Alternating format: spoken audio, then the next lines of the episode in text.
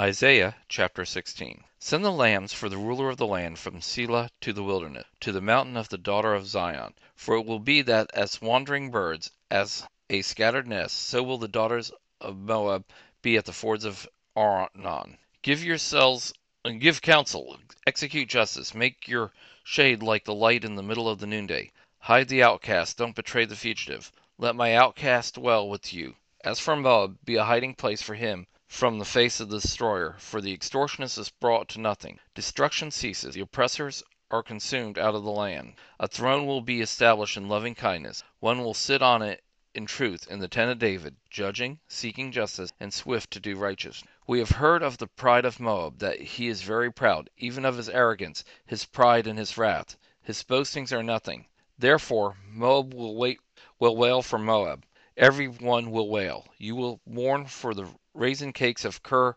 Haresh, utterly stricken. For the fields of Heshbon languish with the vine of Shibmah. The lords of the nations have broken down its choice branches, which reach even to Jazer, which wandered into the wilderness. Its shoots were spread abroad.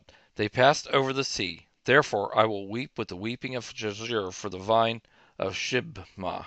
I will water you with my tears, Heshbon and Elealeh. For on your summer fruits and on your harvest the battle shout has fallen. Gladness is taken away and joy out of the fruitful fields, and in the vineyard there will be no singing, the joyful noise. Nobody will tread out wine in its presses. I have made the shouting stop. Therefore my heart sounds like a harp for Moab, and my inward inward parts for Kir Heres. It will happen that when Moab presents himself, when he wearies himself on the high place and comes to his sanctuary to pray, that he will not prevail.